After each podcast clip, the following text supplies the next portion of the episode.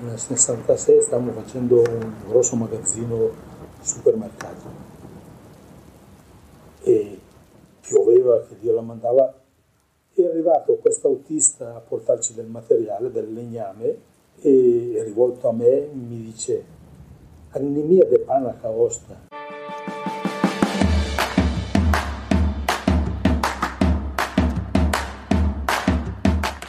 Benvenuto all'Archivio in Salotto, il podcast che parla di archivi, di patrimoni e di storia, anche la tua. Un confine, quello tra Italia e Svizzera, che da secoli è fonte di scambio costante di manodopera e conoscenze. La comunità rossocrociata è stata una presenza importante nella penisola. Architetti, capomastri, stuccatori, gestatori, artigiani, soldati mercenari, imprenditori e banchieri. Non meno importante il contributo italiano all'espansione dell'economia elvetica. Dal nostro paese dall'Ottocento in poi sono giunti oltre 5 milioni di persone, la metà solo nel secondo dopoguerra. Ancora oggi quella in Svizzera è la terza comunità italiana nel mondo. Storie di successo, ma anche di lotta per l'affermazione dei diritti dei lavoratori. Le testimonianze e le voci dei nostri connazionali sono state raccolte dagli archivi dell'OCTS e di Bibliolavoro. Con Alberto Gandolla e Giacinto Andreani oggi vi raccontiamo questi importanti patrimoni documentali come è nata l'idea del volume perché si è sentito la necessità di comunque supportare questo scritto che ha anche delle parti di saggi molto importanti con comunque tutto un supporto di interviste. Come è nata l'idea di questo progetto? Diciamo, il sindacato OCST sta per Organizzazione Cristiano Sociale Ticinese. Diciamo che a partire dal dopoguerra la presenza di lavoratori immigrati è, una, è, sempre stata una costante importante, in particolare all'interno di questi immigrati. Comunque, grazie anche proprio un po' alla posizione geografica, una, una forte componente di questa migrazione in pratica è quella dei, dei lavoratori frontalieri che quindi soprattutto appunto a partire dagli anni 60-70 sono aumentati molto e quindi dopo che il sindacato per gli anni lì ha deciso proprio di accogliere, accettare questi lavoratori, di tutelarli, la presenza di questi lavoratori nel sindacato è molto forte. Anche oggi su 40.000 lavoratori iscritti nel nostro sindacato, credo che almeno un 15.000 sono lavoratori frontalieri, quindi una presenza comunque veramente importante. Per cui già da molto tempo, prima con le ACLI, poi negli anni 70 con la col sindacato CISL eh, si è avuto dei, no, dei contatti per naturalmente per meglio tutelare questi lavoratori. E poi comunque più recentemente c'è stato questo bello incontro con Bibliolavoro, con il professor Carrera, con varie persone, tra cui naturalmente Giacinto, per cui è venuto fuori un, l'idea che un lavoro comune poteva essere evidentemente proprio subito questo sui lavoratori frontalieri che da una parte per il Ticino è una componente molto importante e dall'altra parte per la stessa Lombardia comunque una serie di, di, decine di migliaia di persone che ogni giorno attraversano il confine e vengono a lavorare in Ticino.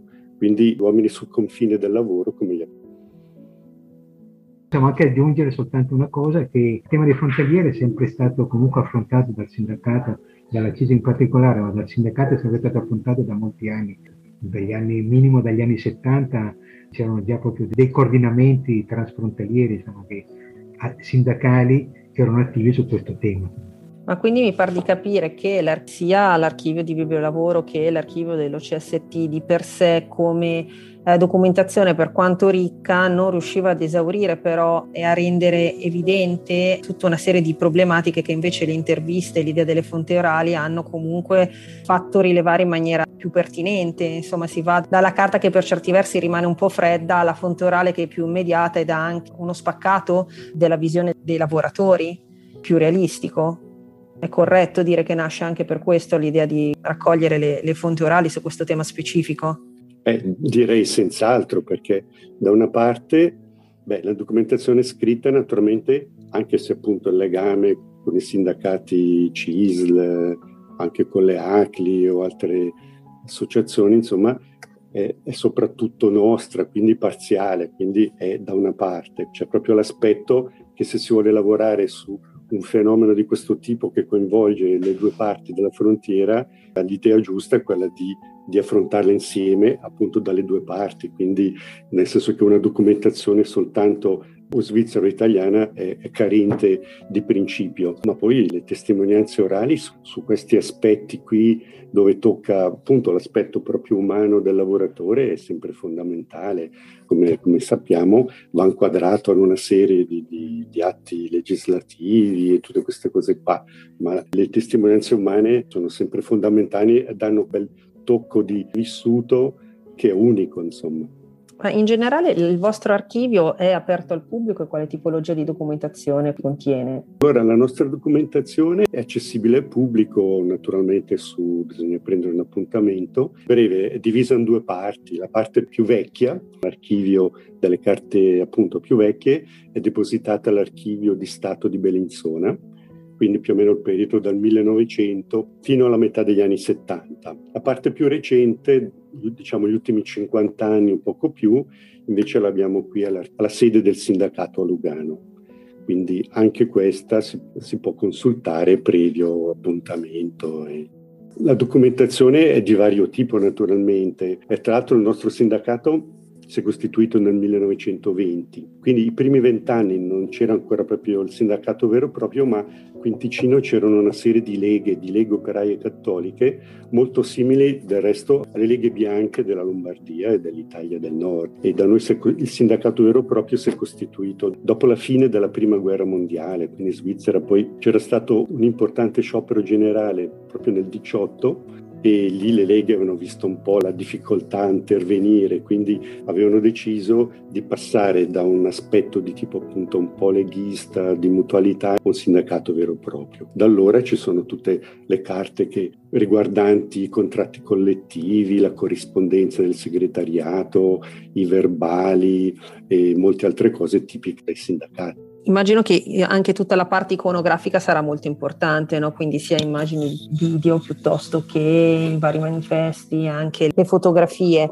Immagino che siano molto interessanti. Quelle sono all'archivio di Bellinzona o le custodite ancora voi per attività anche di promozione de- dell'archivio e di conoscenza del sindacato? Sì, giusto, le, le sono conservate qui a Lugano, quindi nell'archivio più recente. Le immagini le, le, fotografie così sono un documento molto importante e bello. Diciamo che purtroppo per molto tempo non abbiamo un grande materiale e soprattutto diciamo dopo la seconda guerra mondiale che abbiamo una serie di fotografie cominciano a essere abbastanza numerose.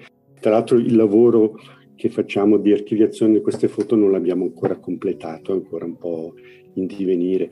Ecco, in questo quadro di fonti, le fonti orali per voi è stato un unicum raccogliere le testimonianze per il libro o comunque in generale il vostro archivio è dotato di altre fonti orali che vanno ad integrare la, la documentazione, immagino dagli anni 70 in poi per la precedente? Te, temo purtroppo che non ci sia nulla o che ci sia molto poco.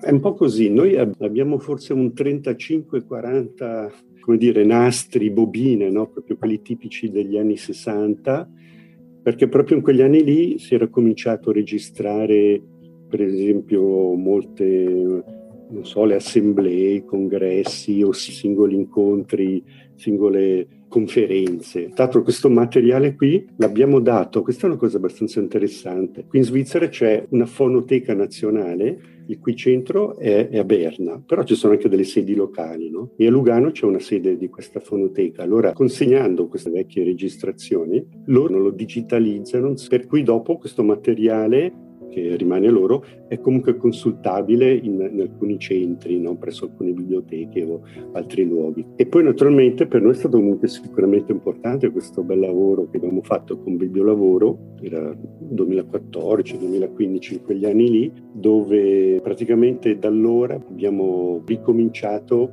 a intervistare, a raccogliere fonti orali per esempio una cosa anche molto semplice, delle persone, dei vari segretari sindacali, sindacalisti, insomma, che andavano in pensione, man mano comincia a fare tutta una serie appunto di registrazione di questo tipo. Ecco, è comunque un'attività che vogliamo sicuramente ancora implementare. Questa cosa che ha detto Alberto no, dell'aiuto di un'istituzione, no, della, della fonoteca, credo che noi non abbiamo qualcosa di paragonabile qua da noi.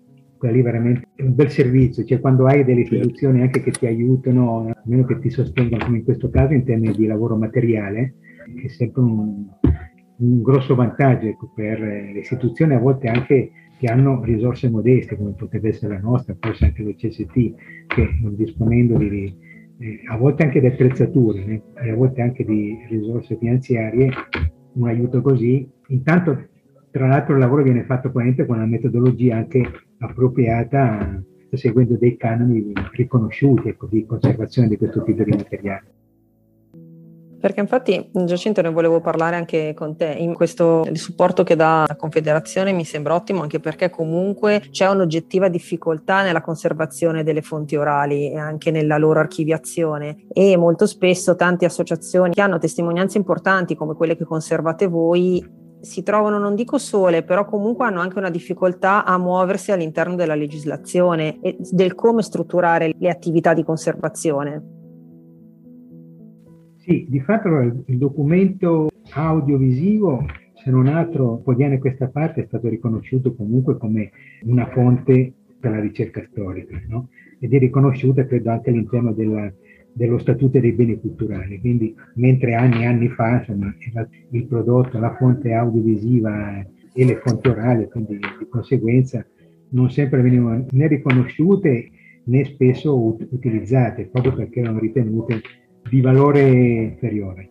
Noi come associazione di lavoro in realtà su questo fronte abbiamo fatto molti lavori, soprattutto simili a questi qua che abbiamo fatto per, con il CST sui lavoratori stranieri, l'abbiamo fatto per diverse storie di sindacati territoriali della Lombardia, sindacati di cui non esisteva niente come ricostruzione storica, in molti di questi casi, come è stato per Brescia, per Lodi, per la Val Camonica, poi per alcune categorie anche, diciamo, attraverso questo lavoro di raccolta di testimonianze si è potuto ricostruire, utilizzando anche eh, documenti cartacei, documenti d'archivio, si è potuto ricostruire la storia dei sindacati locali sui quali diciamo, di fatto non c'era niente di strutturato, di sistematico. Spesso la fonte orale nel caso nostro, nel caso del sindacato, è quasi una fonte comunque pri- privilegiata o prioritaria perché essendo abbastanza scarsi o incompleti o con delle lacune gli archivi cartacei, la raccolta di testimonianze attraverso delle interviste sicuramente sopperisce a questa carenza. Accenno proprio brevemente anche come si è proceduto in questo lavoro sui frontalieri. Allora, intanto qui appunto si partiva non con qualcosa di preesistente, quindi questo piccolo archivio che abbiamo creato è un archivio ex novo, in origine, ed è tale ancora così come lo conserviamo, è un archivio in realtà audiovisivo, cioè di interviste video registrate. Quindi non sono soltanto audio, ma sono anche video. La cosa molto semplicemente, perché abbiamo fatto ricorso a strumentazioni particolarmente sofisticate, è che abbiamo, dopo dire, una ricognizione sulla storia dell'OCST, sulla storia dei frontalieri, abbiamo cercato in prima battuta di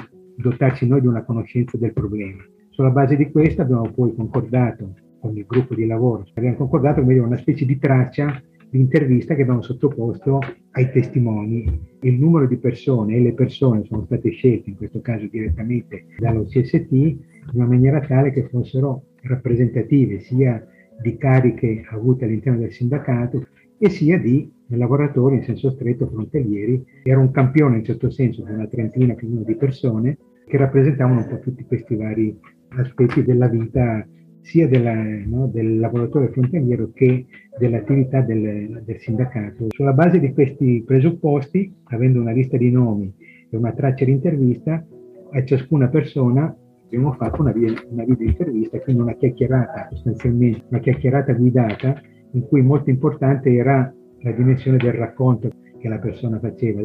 Spesso a partire dalla propria esperienza, dalla propria, dalla propria vita. Qui si è riusciti anche a costruire, anche a immaginare, a rappresentare vari contesti, vari contesti lavorativi. La registrazione video è stata fatta invece da personale professionalizzato e diciamo il girato è stato conservato tutto integralmente. In seconda battuta è stato poi fatto invece per ciascuna intervista in parte un lavoro di montaggio per poi realizzare un piccolo video di sintesi. Poi abbiamo cercato di, di dare spazio e voce un po' a tutte le varie testimonianze che avevamo raccolto. E collegato a questo lavoro abbiamo anche provveduto a una specie di trascrizione pressoché integrale del racconto, delle interviste, delle testimonianze, che poi sono confluite invece nella realizzazione di un libro che le raccoglie anche queste integralmente. Quindi comunque il girato è custodito presso l'associazione Bibliolavoro o comunque c'è una copia anche presso l'archivio dell'OCST? Quello sì, attualmente solo per motivi così di, logistici, di comodità, eh, in realtà il materiale video ce l'abbiamo noi e l'operatore che ha il suo archivio di tutti i lavori che fa ed è qui. Ecco, quello di fare eventualmente una copia l'avevamo già messa in conto che obiettivamente sarebbe una cosa utile da tenere da ambo i lati del, del confine. Le interviste le abbiamo fatte in parte in caso CST, in parte le abbiamo fatte qui in Italia video lavoro o nelle sedi sindacali, secondo dove era più comodo andare. Quindi in genere si cercava di raggiungere il testimone con l'intervistato. Confermo che la documentazione completa è presso Bibliolavoro noi abbiamo ampi, ampie parti di questo lavoro, non tutto comunque. Diciamo che è nato un archivio condiviso sostanzialmente. Aggiungo una cosa, qui per, per il Ticino la questione dei lavoratori frontalieri eh, rimane, anzi è sempre attualissima perché questi ultimi anni, dopo, dopo il lavoro comune che abbiamo fatto, malgrado tutto quello che è successo, il numero dei lavoratori frontalieri è ancora aumentato e quindi le discussioni che abbiamo in casa nostra sono piuttosto forti. Il problema dell'immigrazione dalle nostre terre verso la Svizzera è sempre presente e anzi direi concordo è assolutamente in, in grandissima crescita. Esatto, quando abbiamo fatto questo lavoro i frontalieri in Ticino erano un po' più di 60.000, adesso sono quasi 70.000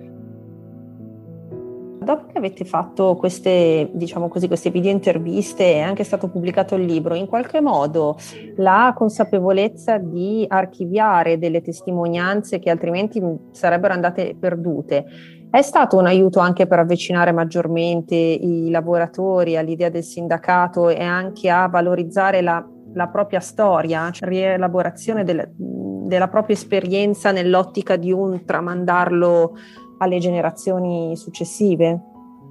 Oppure è stato vissuto come un momento, un unicum, ma che non ha portato poi un, aumento della, della partecipazione? Nel caso nostro ovviamente il tema interessa soprattutto le province che sono di confine, nel tema dei frontalieri, nell'ambito della CISA viene seguito soprattutto dalle sedi o di Varese o, o di Como ecco, e anche forse un po', un po', di Sondrio se non vado errato, però sono queste qua le tre province. Questo tipo di lavoro sicuramente, diciamo in genere quella delle raccolte testimonianze è la cosa a cui si fa ricorso più, sempre più spesso, proprio per le carenze che dicevo prima di, di materiale mh, storico, archivistico, eh, di documentazione cartacea. Insomma. Quindi diciamo che l'interesse c'è sempre, periodicamente anche si, si, si focalizza anche su eh, su altri problemi. Per quello che ci, ci, riguarda, sicuramente è stato un momento importante di, di riflessione, nel senso proprio come, come ha detto lei. Poi io direi che proprio per questioni molto, molto semplici, molto materiali, cioè Attorno all'archivio noi abbiamo costituito una decina di anni fa una fondazione, Fondazione Monsignor Del Pietro, che si occupa appunto no, dire, di favorire e rielaborare tutta la documentazione storica e promuovere tutto il patrimonio del mondo del lavoro. Confermo che quel lavoro che era stato fatto quindi qualche anno fa è stato sicuramente un momento di, appunto di riflessione e di autocoscienza sicuramente importante che, che ci accompagna ancora adesso. Ecco, collaborazioni e archivi uniti nel raccontare la storia, anche la nostra. La Archivio in Salotto è un programma di Archive Statage. Ci potete trovare sul nostro sito e sulle principali piattaforme social.